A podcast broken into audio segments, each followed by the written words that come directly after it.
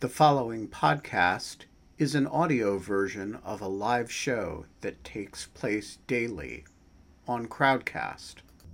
To join our live audience, visit our Crowdcast website at crowdcast.io slash in lieu of fun.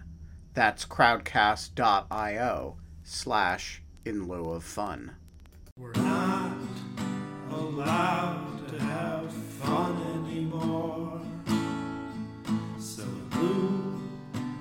fun, let's at least not be bored. Come on, Greek chorus. We're live. It's time. It to is gather. Wednesday, February 9th, 2022, 5.03 p.m. We are three minutes late, as you all very well know, because of technical difficulties. We have a guest host today, the uh, estimable Eve Gaumond, who has the monologue today. Eve, the floor is yours. Thanks, Ben. So, uh, yeah, let's talk about uh, Olympism, actually. Uh, I was, as a Canadian, it's, it is Winter Olympics, and as a Canadian, I should be super happy about that. And I used to be super happy about that, uh, but I'm not anymore. Actually, I didn't follow follow it at all. I don't know if it's because it is in China and like, oh yeah, cool, not not so cool China, or it's because we're we're in the middle of a pandemic, uh, and that's so cool to gather all countries together because of that. But I figured out uh, this morning, speaking with Ben, that uh, the the key to bring back my enthusiasm regarding Olympism should be um, to uh, bring back a sport that we used to have here in Quebec, which is uh, downhill um, skating. Uh, so yeah, I invite us. I, I invite all Wait, of you to go. What is downhill skating? Yeah, so they're it's it's uh, financed by um, Red Bull. They're building big uh, course into cities. They light it up, and they uh, ask hockey player to just go downhill very quick, and like they push each other, and they uh, try to finish first. Uh, so yeah, it's basically a mix between um, cross, like I don't know the how you call it in, like uh, snowboarding with uh, like Jumps. jumps and all of stuff, and skating. So yeah, that's It's basically like a combination of bobsledding and snowboarding and ice skating. yeah. a little roller derby thrown in there too. It sounds like With Yeah. I'm very interested in this. so the videos are super cool, and you used to have some uh, in St. Paul, I think. There used to be some courses and uh, some races in um, in the United States as well, and they're doing it in uh, in France uh, on the um, on la Côte d'Azur. Uh, so yeah, ma- many places around the world doing such competitions. Ruth Anna is bringing up exactly what I'm thinking. I'm remembering the Paris team where they were doing a side by side spin and his skate went into her head. She did come back and skate later, not that day. And that's all I can think about in this is all of the injuries that I've witnessed in figure skating. Are you for these injuries, Ev? Oh yeah, I'm I'm all for blood. I'm very very pro blood and injuries. All No, right. So we are pro blood, vicious Canadians, um, and um, We just Uh, like a little color on the snow, that's all. and we are not allowed to have fun anymore. Cherry ice. we are working to bring back Glenn, who is having uh, technical difficulties, uh, uh, which uh, I am trying to resolve. Um, but we are here to talk about bloodthirsty Canadian truckers. Um, uh, so, um, Alicia, get us started. What is going on in Ottawa? and why are there uh, why are Americans all of a sudden talking about Canadian politics for the first time ever? That that's actually rather sad. Um, I- I'll just say that from the start. I really need Glenn to come back because I know he'll be a much better introducer on this topic. But um, nearly a couple weeks ago, a protest uh, arrived that had been traveling across the country as part of a convoy uh, for freedom um, to come and protest basically mandates. Uh, they like to say that they are not anti vax, but it started with an anti-vax issue. Um, there was, uh, you may know that we have the longest undefended border in the world, and a lot of cross-border traffic because we're utterly dependent on Americans to uh, bring us supplies. and the um, Canadian government issued about a week before a mandate that all truckers crossing the border would have to be vaccinated. This is something that the Americans are doing as well. Um, and then this started this protest against that. It's a tiny, tiny portion of overall truckers, and the Canadian Trucking Association says that it is a non-problem that these guys, you know, that the the vaccination is a problem. So anyway, they uh, kind of um, amalgamated this this trucker. I'm going to do trucker in quotation marks because it isn't a lot of trucks. I actually got to see the convoy coming in on the Friday before they arrived in Ottawa because they passed near where I live, and I was stupid enough to go into the next city. There were people, which shocked me, on all of the overpasses all the way in, and this is like a rural environment, who were supporting them. Um, the vast majority of vehicles that I saw going in were like pickup trucks with Canadian flags, and I get to swear on this show. Oh, so, uh, fuck Trudeau flags, like in black, white, red, and white, which reminds me, as a propaganda scholar, of other things. Um, and also like hanging off the back, which reminded me a little bit of a different group in the Middle East. And um, so then they converged at our local truck stop. So I went by and looked at that, and it was also a really weird hodgepodge. Anyway, long story short, they get up in Ottawa. They start blockading streets with their vehicles. Um, they're not the biggest protest that ever happened in terms of numbers, but because of the machinery that they've been bringing in to block the streets, it takes up a lot more space. And they have been honking their horns pretty much day and night. Um, they're really decamped. They had actual structures that they brought in, wooden structures in parks to feed and supply everybody. Um, they put bouncy castles up and saunas. And then they proceeded to harass um, the local community in the downtown core of Ottawa, which is pretty interesting because the city knew it was coming and did nothing. Uh, the provincial government did nothing. And our prime minister uh, got COVID. And so he went into isolation in the midst of all of it. Uh, and on the first couple of days, we saw Nazi symbols, uh, swastikas drawn on Canadian flags, uh, Confederate Confederate flag. In the last couple of days, we've seen pro-Trump flags. Apparently, Trump is going to become our next prime minister, um, and a lot of harassment of minority groups. So, uh, women, people of color, um, LGBTQ, a lot of harassment there, and the pinnacle has been the attempted burning of an entire apartment building, which is under investigation. Really hope Glenn is coming in because his details will be a lot better. Yeah, so I am working on getting Glenn in and uh, uh, failing. Um, uh, so, Glenn, um, can you, uh, if you're seeing this, can you say something in the chat so that I can uh, make sure I'm getting the right person? Um, so, I see you. He sees us. Uh, where did you just see him? I saw him in the chat. Uh, He says, is "I see you." Where is I see you? Eh, Beneath Jonathan Ruttenberg and above Rob in Maryland. Um, gross. What so that's I kind of don't- it. And and what we've kind of Um, oh wait. been- Ah, there he is. Okay. Um, wait. All right. I now I at least know I have invited the right person. Um, and uh, so Ev, this threatened to spread to other places in Canada, and there was even a, sort of abortive thing in Quebec City. Uh, tell us about the Quebec convoy version of this. Yeah, so exactly. Um, people very uh, passionate about what was uh, happening in Ottawa uh, decided one guy uh, who was a former um, s- um, association guy um, in the, the sector of construction uh, decided that he would lead his own convoy ga- going to Quebec City. Um, and he managed to bring uh, 500 uh, big trucks, uh, 500 trucks in the city of Quebec.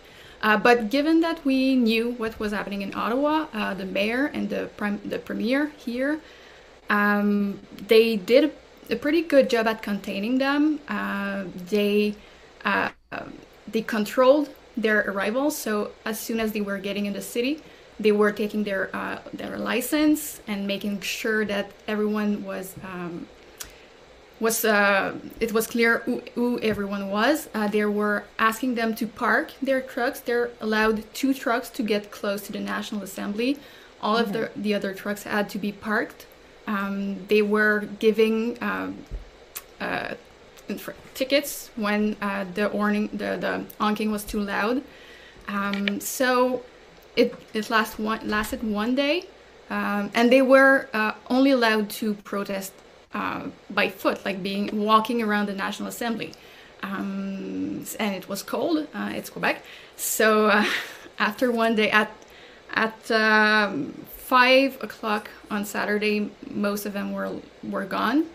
Um, but when I went there, um, I walked a bit around, and I realized that there was something off. Uh, it was not our normal protest. Uh, it was like uh, there were many English mes- messages, which is not completely usual in Quebec.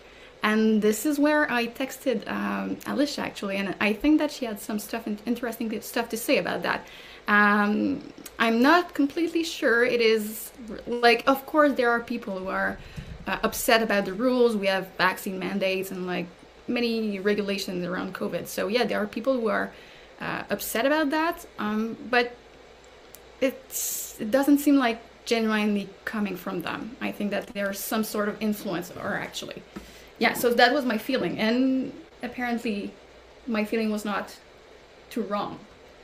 Right. So let's talk about that, Alicia. What's your? Uh, and I'm still working on Glenn. Uh, You're, You're muted. muted. Sorry. What um so let's talk about that while I keep working on Glenn. I'm trying to multitask here and the result is that I end up muted when I'm talking. Um what is uh, what do we know about the cross-border nature of this? Um, how Canadian are these Canadian patriots? Uh, I mean, I think a lot of them are Canadian. It's a weird hodgepodge of a group. So you have this small minority of truckers involved you've definitely got far right elements that have been labeled as the um, key organizers of this. Like they, they've had past instances where they've laid, belied some um, far right sentiments.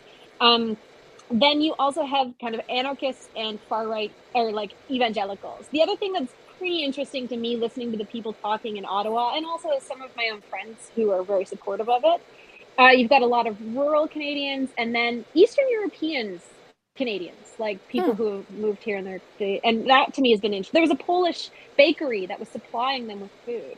Uh, but this is kind of, it makes sense because there's this whole element of not wanting to be told what to do coming out of, you know, former communist countries. Um, and then you do likely have some Americans. You definitely have Americans funding it because you had you had politicians in Texas complaining when the GoFundMe campaign went down, which was one of the largest GoFundMe um, campaigns in its history. And when the GoFund when GoFundMe decided that this was not acceptable and that there was violence being spread and stuff, they shut it down and said that they were going to contact people to give the money back. So then they moved to an, another platform that's well known among the far right, and they raised like within two or three days another six or seven million. And that's um, on top of the 10 million that they had in GoFundMe. so that's sixteen yeah, million total.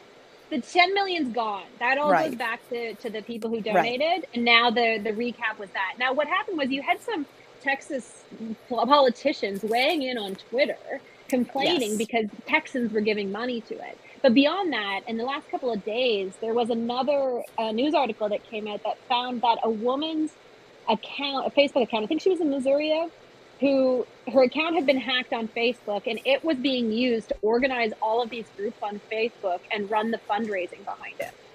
Um, wow. Um, and so there's a lot of question over like who's actually behind it, how many Americans are in it. But one thing I would like to say is there's this really great book called American Nations, who the author is escaping me right now.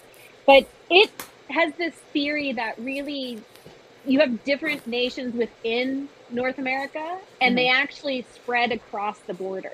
And so you have this kind of like Midwest um, Montana jutting up to Alberta and Saskatchewan. And that mentality is a lot more similar than, say, people in Ontario or the East Coast coming down the East Coast.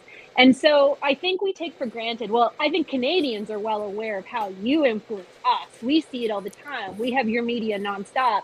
You're just not as aware of that interconnectivity.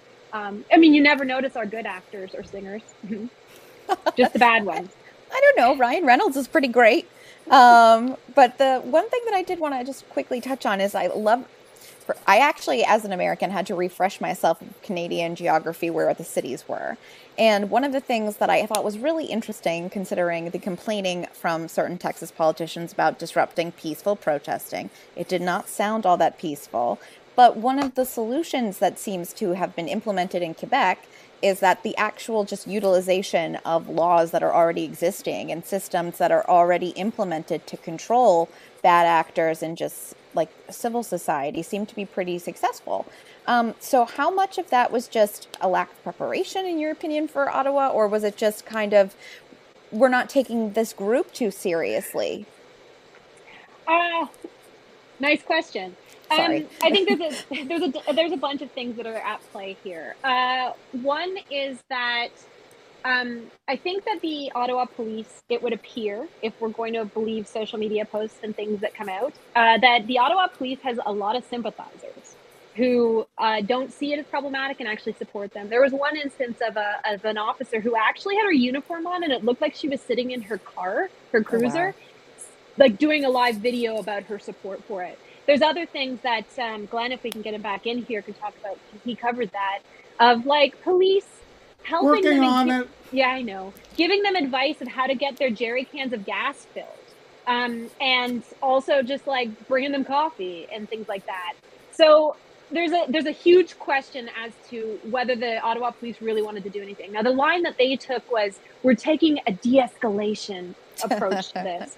But I have another friend, uh, Micah Clark, who did a good thread on this on Twitter. And one of the things that he said is for de escalation to work, they have to have uh, an actual articulated aim of what they want, which they don't. If you read their, their agenda, it's pretty incoherent. Um, the second thing is they have to believe in authority and the legitimacy of those yeah. powers to negotiate with them, which they don't. Um, then the second thing about all of that is that Centretown, and Tim Abray is a good one to watch on this as well.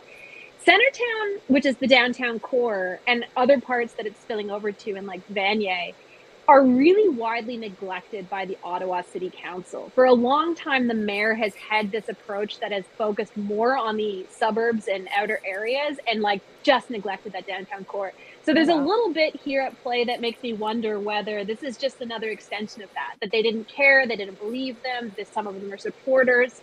Um, and then the other peculiar thing about Ottawa is that it falls, Parliament Hill is not technically like provincial or this capital's jurisdiction. It is part of the um, the NCC, the National Capital Commission. And so you've got this and that's the RCMP that would deal with that. But then the outer area of it would be the Ottawa Police Force. And so you have this multiple layering of governmental jurisdictions that make it really challenging sometimes to operate. But that's not an excuse because every level of government was absent, it seems, from yeah. the municipal to the provincial to the federal leader. Now, like, I just like... want to say that this would never happen in the United States because we have the Capitol Police and you know, if you tried to disrupt downtown Washington, that would never be tolerated or okay because we have this you know these elite forces that that make sure that you cannot uh, disrupt government business in Washington D.C. Hey, Jen, last of the day, right? like we're still like we're into like the second week, um, and and back to the laws, they did break a whole bunch of bylaws, but then they said, "Oh, there's too many of them, and we're too understaffed to do anything about it." And then a couple of days ago, they said they would enforce, and there's really big questions of whether they are enforcing. And then there was a court order. there was a court order that they could no longer honk their horns at night, and that also I've heard from friends living downtown that that hasn't lasted. It doesn't work. I was quite enthusiastic when I saw they, they got they got the injunction, but uh, you say that it doesn't work. Well, they don't. So the thing is, this this hodgepodge of protesters doesn't really seem to believe in the legitimacy of the government or the courts. However, there are two things that they keep harping on, which is like the Charter of Rights and Freedoms, saying that this is all infringing if they can't have their protest. And lately, they've been pointing to the Geneva Convention, that preventing them from getting gas is against the Geneva Convention. Wow. Yeah, I just want to say, uh, last I checked, there is neither a state of occupation nor a state of armed conflict, domestic or international, in Ottawa. But uh, maybe we should revisit that conclusion. Um, Kind kind of in this vein. Oh, I'm sorry, Ben, please. so I, I am. don't think we're getting uh, Glenn. Alas. Glenn is. Uh, uh, uh, I am failing utterly to bring Glenn on the screen. Um, uh, and I want to apologize to Glenn for that. Um, so here is what I'm going to do. Um, Glenn, if you can hear me, which I think you can, uh, call Alicia uh, on your phone, and we will at least, and Alicia, put him on speakerphone, and we will at least get his voice. Yeah, one second. I'm just going to text him my number. It's on Okay. Twitter. I'm sending it to you on Twitter, private messenger. So I am going to mute Alicia uh, while we set that up. And apologies to everybody, particularly Glenn, uh, for that. Um, so I want to ask uh, the question that I think is on anybody's mind, everybody's mind, which is related to the matter that Alicia was uh, referring to before, which is this kind of cross border far right interplay. And I want to trace a little bit of history for a second. And uh, if, if you have thoughts on it. So it seems to me we had the Tea Party in the United States. A few months later, uh, you guys had Rob Ford in uh, in Ontario, in, in Toronto, which has a real pre-Trump like quality to it. Then, um, uh, and we don't notice, of course, Rob Ford in the United States, except in the sense that you know there's occasional jokes about crack smoking. Um, uh, uh, Toronto mayor. It all seems very uh, U.S. And then we kind of get Trump, which is sort of Rob Ford on steroids, or maybe we shouldn't have drug jokes about Rob Ford. Um, and then you guys have Doug Ford, his brother. Uh, and then there's kind of January 6th, and now there's this. So it does feel like we're having a kind of weird cross border far right dialogue. And uh, Ev, I'm curious what you think the. Uh, is that. Like, first of all, where is Quebec in that? Uh, are you guys just like your own thing that doesn't play in those waters? Or. Uh, and secondly, like you know, should we be blaming Canada for all the far right stuff? Because, you know, we look over the border and actually you're like a month ahead of us. Uh, on the second question, I don't know that I can answer. On the first one, I can though. Um, well, no, Quebec is not out outside of this at all. Actually, there's the Populist Party, um, which is a Canadian uh, party, which is uh, led by a guy, Maxime Bernier, who likes to call himself Mad Max. Uh, was a former uh, minister when it was uh, Stephen Harper wa- was the prime minister. Uh, he was defense minister. He was uh, under many many scandals because he was uh, not particularly competitive, uh, like good at it. Um, they he left. Ah, well, another comparison, possible uh, link between United States and Canada. He left some important documents in the car, and um, in the his like girlfriend's car, and uh, it was like private information and like national security information. Uh, so uh, not so dissimilar to what you're experiencing now with Donald Trump leaving with the documents. Well, uh, so yeah, uh, this guy is actually fighting vaccine mandates. He's uh, deep down into conspiracy and far right. Um, and he is uh, more, more likely to be elected elsewhere in the country than in Quebec, where his uh, actual riding uh, is not very much into it to him anymore. His father used to be um, MP of this riding. Then he has been member of this. Uh, uh, he has been deputy of this riding, but since um, he, he founded his, his own party, uh, he's not able to um, to be elected anymore. So yeah, we're.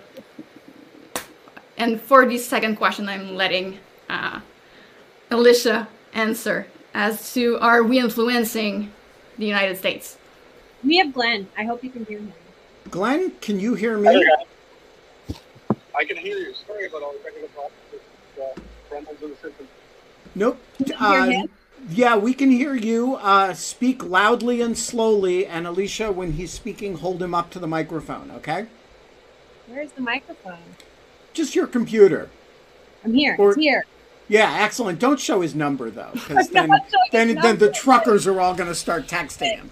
All right, so Glenn, uh, uh, let's start with uh, what you can tell us about who these people are, how many of them are there, and how uh, indigenous to Canada is it, and how much of it is actually U.S. influenced? Is this us sending you our worst, uh, or is this uh, your own problem? Yeah, uh, we're not sure. Uh, uh, and I think uh, Alicia and Eve covered it off really well to set up what, what exactly is happening here. But if you sort of rewind the tape back to 2016, I think a lot of Canadians looked on with puzzlement uh, at what was happening uh, with the election, uh, with, your, with your presidential election. And then a lot of them were frankly horrified at what happened in the ensuing four years. I mean, we had public opinion polls in Canada about what Canadians thought of Donald Trump, and it was overwhelmingly negative. So we didn't think that kind of political sentiment was existed in Canada. And so what we've been confronted with over the past couple of weeks is really kind of surprising a lot of people uh, because it seems to be a lot of those kind of sentiments now expressed through this movement that has been channeled, uh, as Lisa explained, the beginning with resistance, resistance to almost kind of a fairly narrow piece of uh, public policy. That is the, uh, the, the vaccination of requirement for truckers who drive across the Canada-U.S. border. And it's a very you know, relatively small number of people in the tens of thousands who work in the trucking industry and who have not been vaccinated. Uh, and also, the policy point from a Canadian perspective is kind of neat because the U.S., a week after we imposed our own requirement, the U.S. put theirs in place. So that means that theoretically, if Canada didn't have the requirement, truckers could come from the United States into Canada, but they couldn't go back into the U.S.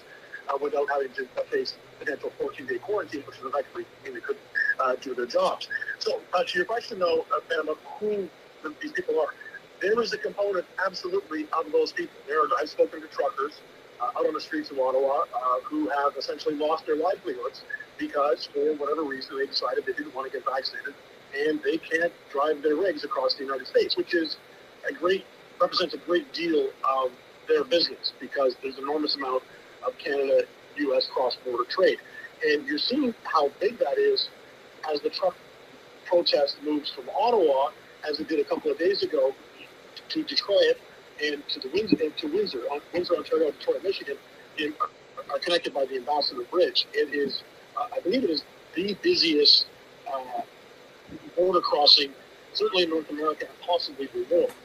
Literally hundreds of millions of dollars of goods going back and forth there uh, every week. And it's really key to the auto sectors, which in Canada, our, our auto sectors are highly integrated with yours, um, particularly in Windsor, Ontario, and, and Detroit, but also in other places in southern Ontario. And the problem is, we, we've heard a lot of concern about supply chain during the pandemic. And one of the initial arguments that the truckers gave, who are supporting this, this movement, was that requiring them to be vaccinated, some of them won't drive, and that will cut off the supply chain. We have this whole uh, week of people posting pictures from their grocery stores showing empty shelves in places.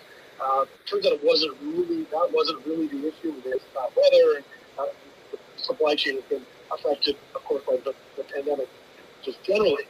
Um, but the, the problem that's happening, you see, at the Ambassador Bridge, this parallel protest to where I am in Ottawa, is that trucks can't get across. And because the automotive business is such a just-in-time delivery industry, that we are now facing potential temporary plant closures on both sides of the border because the parts aren't moving back and forth. And that's going to mean workers are going to lose shifts, uh, they're going to lose wages, uh, unions that represent auto workers are upset about it, and it's it's become quite a uh, issue down there. But let me just continue on to your point, and I'm sorry I'm rambling here, but to who the group is that is protesting here in Ottawa. So that yes, there are those truckers, but there are also people who are pretty fed up with uh, COVID mandates in general. They don't like uh, the fact that they have to be vaccinated to fly domestically on a Canadian flight or travel by train, which is another one of those provisions that the federal government put in place.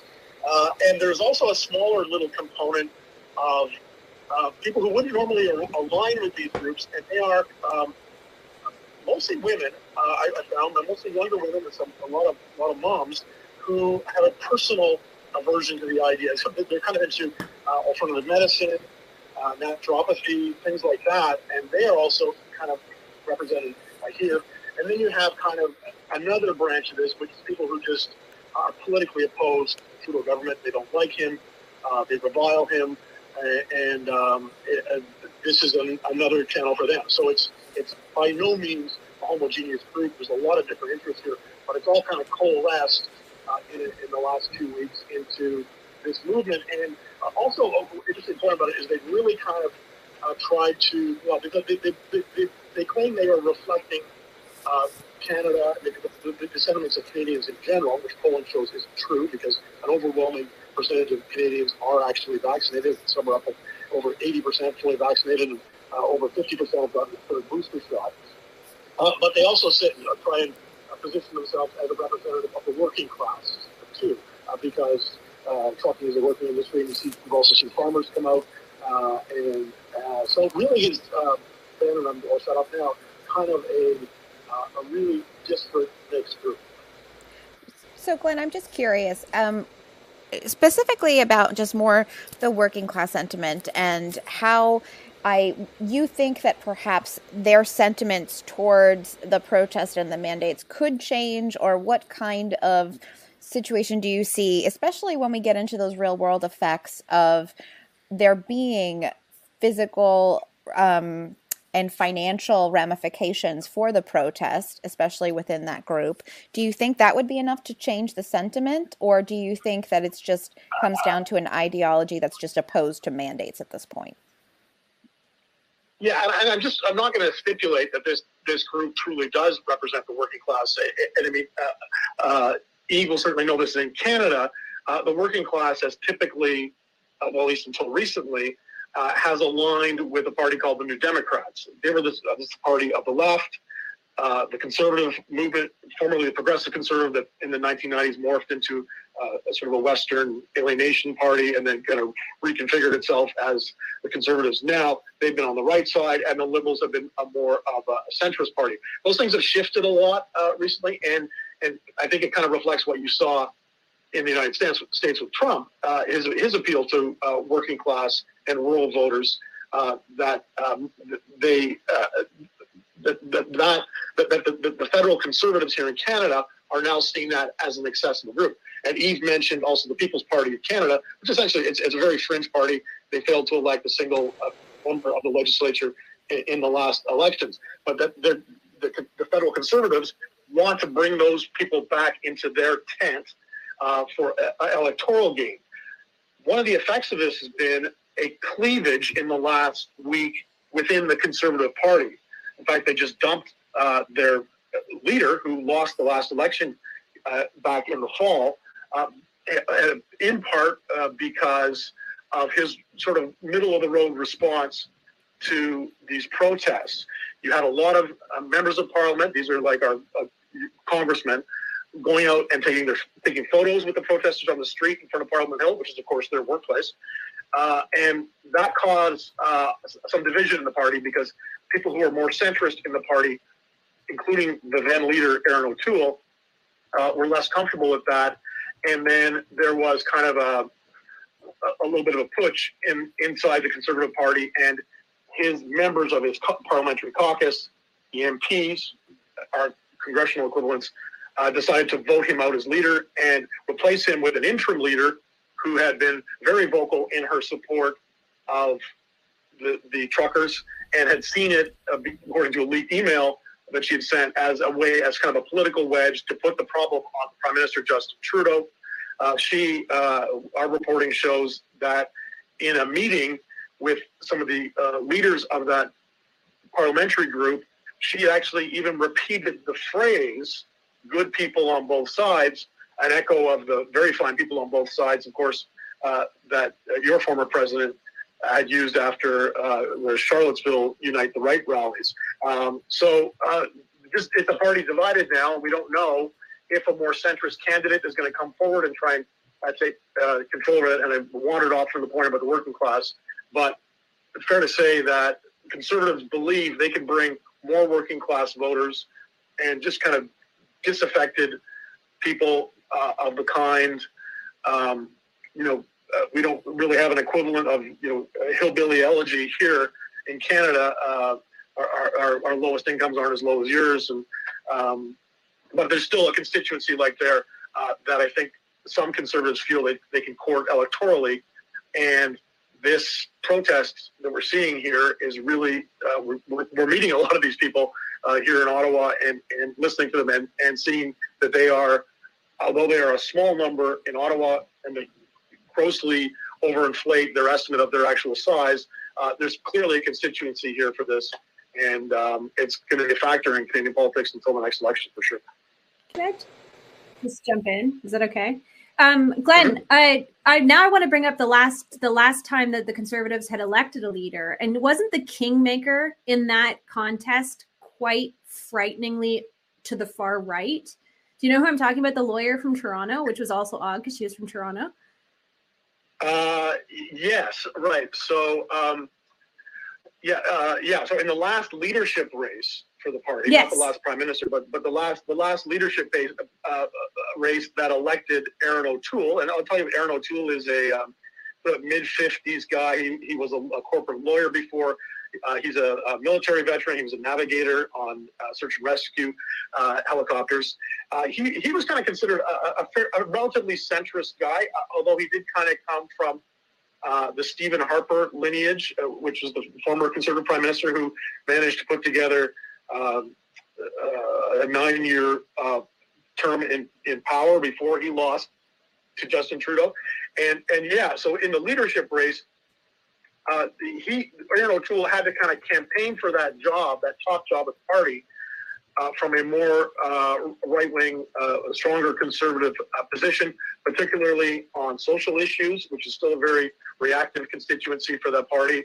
Um, uh, although abortion rights are, are, pretty much a settled issue here, and one of the candidates who ran against him was a lawyer from Toronto named Leslyn Lewis uh, who was a black woman, uh, and that was attractive for a party that has had trouble uh, getting votes uh, from uh, ethnic communities. Uh, and she's she had sort of this meteoric rise. She hadn't been a member of parliament before, which is usually the traditional path towards becoming leader. And, she was kind of a, a kingmaker in that. O'Toole's main rival in that race was a guy who had been in the Harper cabinet as um, uh, defense minister and justice minister named uh, Peter MacKay. He was the son of a uh, guy who had been a cabinet minister in the Brian Mulroney government from the 1980s, a progressive cons- conservative government. So he had this kind of like uh, political lineage, and that was kind of an upset because MacKay was considered a, a centrist, had, was very experienced. Um, there was stories in the U.S. press uh, ridiculously suggesting some kind of flirtation that he had had when he when he was I believe foreign minister with Condoleezza Rice. Uh, so he was a handsome guy, um, rugby player.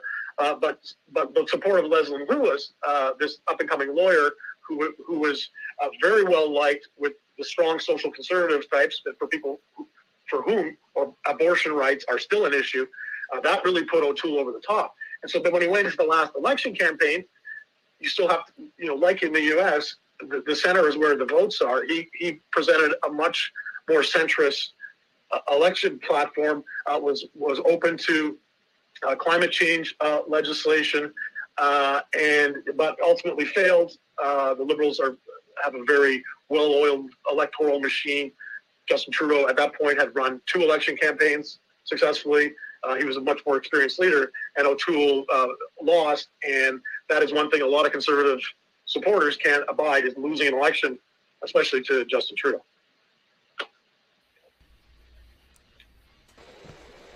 Yep. So just to bring the, the ball home, just to bring the point back, uh, so we're at the moment the Conservative Party doesn't have it. Uh, a, yeah. Are you good? So so at the moment we don't have a, a leader for the Conservative Party. Uh, according to you, what are the chances that we um, end up with a far right leader or a more centrist like O'Toole? Uh, are we at risk of having a uh, Trumpian figure at the head of the um, the Conservative Party, or are we good to have one sense sensible Glenn, person? Did you catch again? that? Because my internet broke up quite a bit. I can repeat. Yeah, yeah, I think I, I think that's the substance of the question. Okay. It- it- it- you know, whether whether we like to have a Trump-like leader of the Conservative Party in Canada, uh, I, I don't think we'll ever have anyone that uh, uh, far out of kind of mainstream Canadian values. But the leading contender to replace Erin O'Toole is a young MP from the Ottawa area who represents a rural riding named Pierre Poilievre. Uh, he uh, is a, a experienced politician. He, he had been a held a relatively junior cabinet post under Stephen Harper, and then in opposition was kind of a uh, um, the, the guy who would kind of put the stick in uh, in, in the House of Commons. Uh, very aggressive questioning, and he's uh, has very much aligned himself with the, the trucker protests. He is definitely campaigning from a much more conservative position than others uh, in the party. Oh, and, and he's also from Ontario, which is interesting because the Conservative Party, the modern Conservative Party, is now kind of amalgam of uh, sort of Western uh, interests. Uh, so Saskatchewan, Alberta, which is a bit like our Texas, uh, and British Columbia, uh, compared to the more centrist uh, business uh, Bay Street or, or Wall Street representation from Ontario Conservative MPs who tended to be sort of a, a little more uh, red or Tories, as they call them. So he's from Ontario, but he is much more of a conservative, and he is the person to beat at this point. He's already declared uh, that he's going to run for the leadership, and no one else has formally declared yet. But there is still uh, groups within the party that would like to see a more centrist leader. Uh, there's a, a guy from Southern Ontario uh, named uh, Michael Chong. Uh, is an, an Asian Canadian uh, and uh, very moderate, and he has spoken out against the protests uh, in the House of Commons, saying it's time to go home, while respecting their rights to protest freely and also uh, understanding their concerns about vaccination mandates. Uh, he's kind of staked out different grounds. So, uh, I mean, this is the fascinating thing about the story, and I've been covering it for 15 days straight, is that uh, not only are these kind of social issues playing out, there's medical health issues playing out, but the immediate future of the main rival, uh, our equivalent of the minority party in Congress, is uh, being determined in large part by the reactions uh, to to the trucker protest, and uh, we don't really know how it's going to play out. Like it, it, the, this thing could go on for a long time, and there's been talk about um, possible uh, military intervention that they would bring in the police, and that's a whole interesting other subject with respect to the prime minister and his personal history with this. Uh, that weighs kind of the constitutional rights to protest against uh, privacy and, uh, or, or sorry against public safety uh, and the needs, the rights of, of people in the communities. So I want to ask uh, you, but also Alicia and and Eve. Um, there's a temptation from a U.S. perspective to look at this and say, okay, uh, the truckers kind of map on to the MAGA people. True, they they even say "fuck Trudeau," which sounds a lot like you know "fuck Joe Biden" or or or um, uh, you know, uh, let's go Brandon.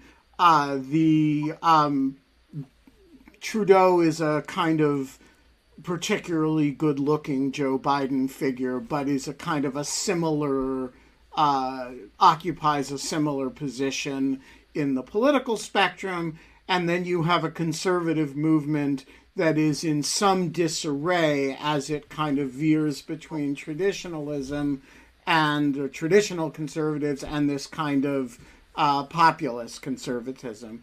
And so my question is how good is that kind of one-to-one mapping of of you know American political spectrum onto the modern Canadian spectrum, li- leaving out Quebec. Sorry uh, for now, um, but that's just kind of a like its own its own thing. Um, and to what extent is that facile and misses an important or other than Quebec important elements of the Canadian political ecosystem? This, this to me, um, I, I would say it, it, you know, it's it's kind of an easy comparison to do that mapping. I, I'm not sure that it's completely accurate. Uh, I mean, you know, Justin Trudeau is a much further left political leader and, and, and, and governs much further left than than Joe Biden. Uh, I mean, that's just the Canadian values are, you know, even even you know a lot of conservative supporters, were you to map them into the United States, would very likely be Democrats. Uh, so it, it, it, doesn't quite work that exactly that way. Uh, yeah, but there, but Justin Trudeau, uh, perhaps because he's so good, I don't know.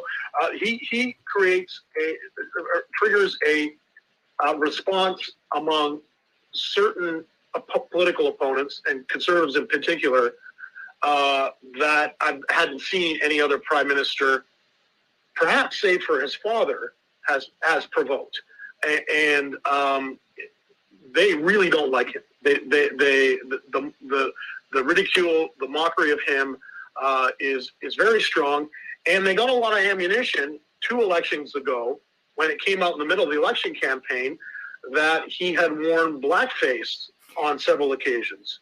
Uh, this is a guy who uh, part of his political mantra is massive outreach to uh, racialized groups, to indigenous groups. Uh, reconciliation with indigenous people is very important to him. So this was what we thought was going to be in the middle of an election campaign. And keep in mind, these are short election campaigns, only 36 days uh, that uh, we thought that was going to be a death blow for him because uh, it was uh, the optics of that were, I mean, above all else, you know, the offense he caused by wearing blackface not once but repeatedly uh, was uh, so serious. but also, we thought it was going to be politically toxic to him, and yet somehow he survived that election. Um, and so but the but the, the the MAGA conservatives you're talking about from the United States, I don't think. Uh, well, until now, we didn't think they really mapped on to that large a share of the Conservative Party, but now we're assessing because what we're seeing uh, here, not just because of the numbers of people on here or the virulence and of their opinion and how dedicated they are to this, uh, but it's clearly getting a lot of support across the country. I mean, I saw a poll today that said only 32% of Canadians support. Um, only, sorry, only uh, I think it's about 67% of Canadians in generally disapprove of the protest, uh, but 32% either somewhat or very much support it. So that is not a some small, as Trudeau called them, a small fringe, uh, a small fringe minority, and that they really the protesters have really glommed onto that slogan, and I've seen them wearing T-shirts with it. Uh, it, it, and it's been likened to Hillary Clinton's uh, line dismiss, dismissing Trump supporters as uh, deplorables, uh, in the same way that uh, MAGA people uh, adopted that as, as kind of a, a, a, badge of honor.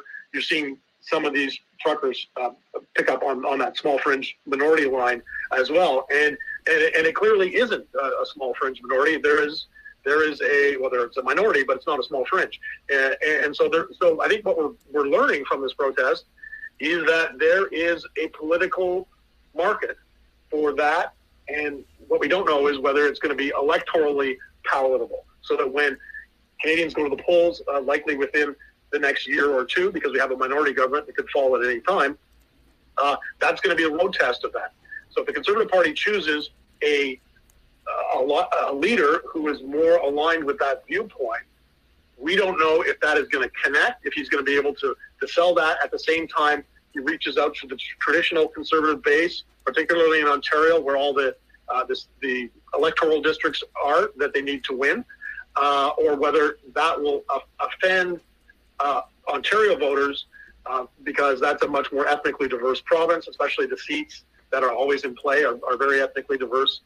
Uh, and we don't know if that's going to offend them or, or if that new leader, whoever he or she may be, can unite that MAGA Canada movement with traditional conservative base.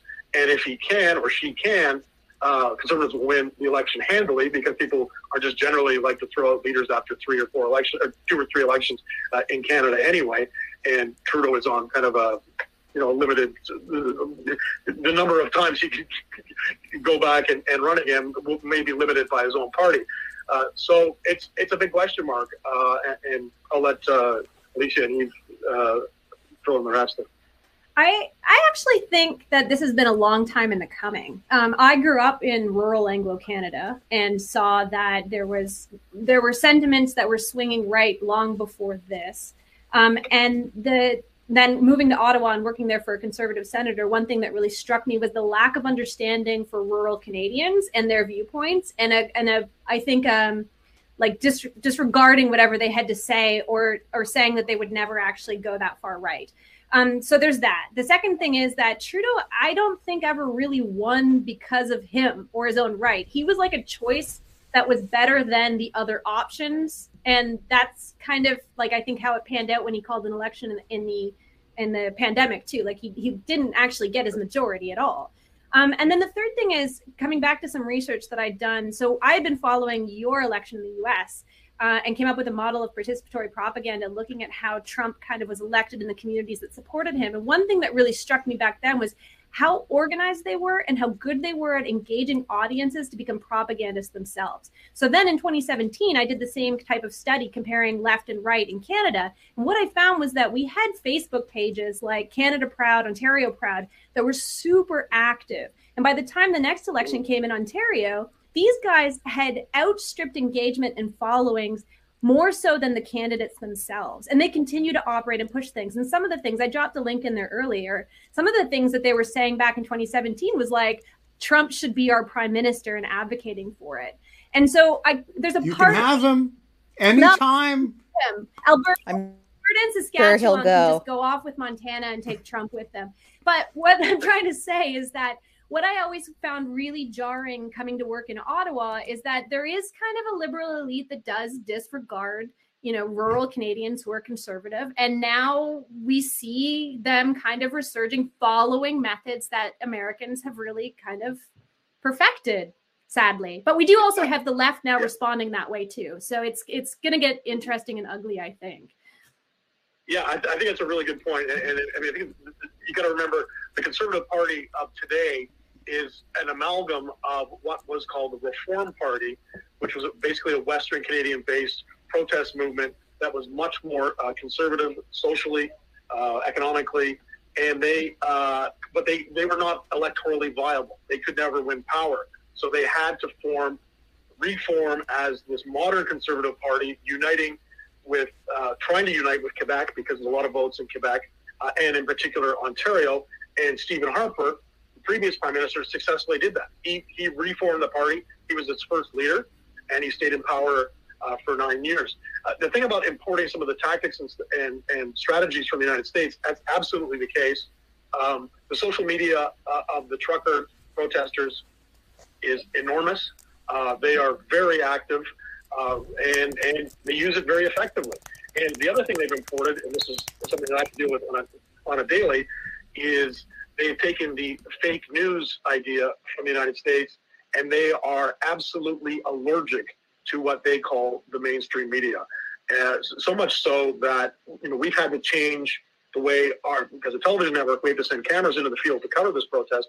We've had to change the way we do that because uh, the aggression and the hostility that we face from the people who are in the crowd, and part of this is, the, you know, kind of a, a, a mob situation. You know, get a group of people together, they do things uh, and act uh, t- towards journalists in a way that they wouldn't one on one.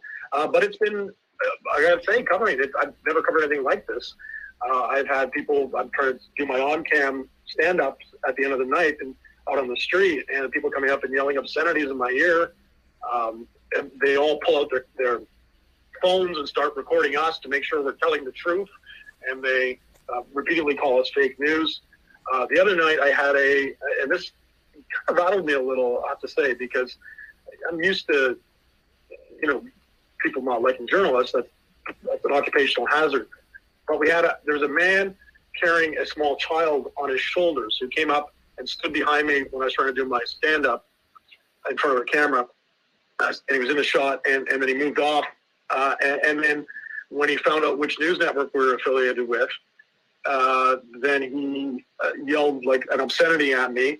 Nothing I don't hear in my newsroom every day, but it just really kind of uh, rattled me a little that this guy was so angry and so uh, distrustful of the media that he would act that way with a with a child, possibly his child, uh, on his shoulders. So that and, and, and of course this is this is something American journalists have been dealing with since 2016, and so it's not it's not new down there, uh, but it is new here, and we're all news organizations uh, that are covering this protest are trying to adapt to that and find ways to do it in a less confrontational way and and and a way that keeps um, I, I, wouldn't say it's safe because no one's been physically hurt, but it's very disruptive when you're trying to work and, and that's happening to you. So again, that again another kind of thing that, that came from the United States. All right. Well, with apologies for our exports, we are going to go to audience questions. Uh, uh, we only have a few minutes, so uh, quick questions uh, and uh, quick answers. And to our questioners, please direct your questions to one of the guests. Richard, the floor is yours. Okay. Well, I I guess I want to pick up on Glenn's mentions. Since we're talking about exports of some sort, and I'm wondering if the protests are having a significant negative effect on the attitudes of some Canadians towards the U.S. And is there any meaningful likelihood of this sparking some sort of nationalist backlash against the U.S., something that a, a political candidate can actually could actually use effectively uh, in the near future? Uh, no, I don't think so. I mean, uh, Canadians, uh, I mean, we're often described as the, as the mouse that sleeps next to the elephant. Uh, Canadians uh, absorb American culture constantly. We travel back and forth across the border. something like 80% of us live within about 100 miles of the U.S. border. we see Canada is considers ourselves to be the United States' closest neighbor. and that's why I say there was puzzlement when we saw what was happening uh, in 2016 uh, with the rise of the, the MAGA movement. Uh, but, but, also Canadians also have a kind of a um, a view of the United States that, that, even though you're very much like us culturally, there's some things we don't we find strange. Um, your failure to adopt a uh, a nationalized single payer government run healthcare system as we have in Canada uh, is is for a great number of Canadians a real head scratcher because it's because our, our our healthcare system is something we're very proud of, uh, although it's been extremely taxed by the pandemic and some of the cracks in, in, the system are, are are showing through. Chiefly that it's just not funded enough. We have spent a lot more money on it, uh, and we also a lot of Canadians don't really understand um, the, uh, the, the, the, how widespread gun ownership is in the United States and the amount of gun crime you have, particularly when we see it on the news when there's a you know a mass killing. Um, that's something we see far less of in Canada. Rates of gun ownership are a lot lower here. But again, we have that constituency uh, in Canada, particularly in rural Canada, particularly in Western Canada, that are much more aligned. Even have kind of we don't really have anything equivalent to the NRA, but we have uh, a fairly strong firearms lobby, and they are extremely adverse to the Trudeau government because he has brought in even further uh, uh, gun control uh, rules, particularly or more, most recently after a, a, a, gun massacre in Nova Scotia in 2020 in the middle of the pandemic. So, anyway, sorry, that was supposed to be short answer. It wasn't. I just want to add though, see, this is the rural divide. Like I grew up in a farm, we had rifles because you had to deal with rabid foxes, and we don't understand why you need to to regulate that. Of course, automatic stuff is a little bit different. I think you know uh, it's all about uh, anti-tank missile rights. Uh, John Hawkinson, uh, you get the last question today. Well, this is really just a summary question of the entire show, but here it is anyway, and maybe you can wrap with it or tie a bow on it. And I think it's for Alicia, but maybe Ben wants to take it. Is this a sign that the degradation of the American experiment into polarization is a phenomenon just far more widespread than the United States? Obviously, the answer is yes, but what does it imply for how we can resolve it? Alicia, what are your thoughts? I have a, a, a, brief thought on this subject, but you're the you're the information ecosystem person. I think democracies the world over in danger right now, given um, our inability to govern the information environment and really articulate what our values are for even intervening in it. So it isn't just an American problem, and it didn't start in America. I mean, look at Hungary and, and the UK. Uh, it's it's everywhere. Glenn. Uh, yeah, I, I, I well, I, am not sure I totally uh, buy that premise. I mean, uh, our, our, our, our politics in Canada and, and, our culture reflects the United States in large parts, um, but I, I, don't think it's the, the parallels map uh, that easily. I have a colleague of mine, a Canadian who works in Washington, and every every time he sees a story in Canada that resembles the United States, he always says, "Hey, Canada, get your own thing." So I think. So we kind of did here with the trucker protest, and uh, and, and I see the signs that it may it may actually be exported to the United States. Let's talk about a, a trucker convoy towards Washington. So uh, we'll see. But uh, yeah, I, but we'll leave it at that. I just want to say any truckers who want to try to come to Washington and navigate the streets here, uh, you are welcome. Uh, try getting out. Um, we are going to leave it there. Um, Glenn, apologies for the technical difficulties. Thank you so much for joining us. I normally tell guests they're great Americans, but I can't tell you that. You're a great Canadian, as are you, Alicia Wanless. Uh, uh, thank you for joining us. Uh, we're going to be back on Friday. It is going to be Mike Chase playing Where's the Lie on In Lieu of Fun. I know a lot of you have been waiting for this because you know he's super funny and he's a good storyteller and that's what you want in a where's the lie. So that's going to be 20, uh, 46 hours and 55 minutes from now. And until then Eve Gaumond. Um, we're not allowed to have fun but we're allowed to work together canadian and americans to protect democracy Indeed, that's a, and we're allowed to have very loud trucks. I didn't know there were trucks in Canada. You know, it's, um, it's you know, I'm, I'm just amazed by that. Bye, guys. Bye, everyone.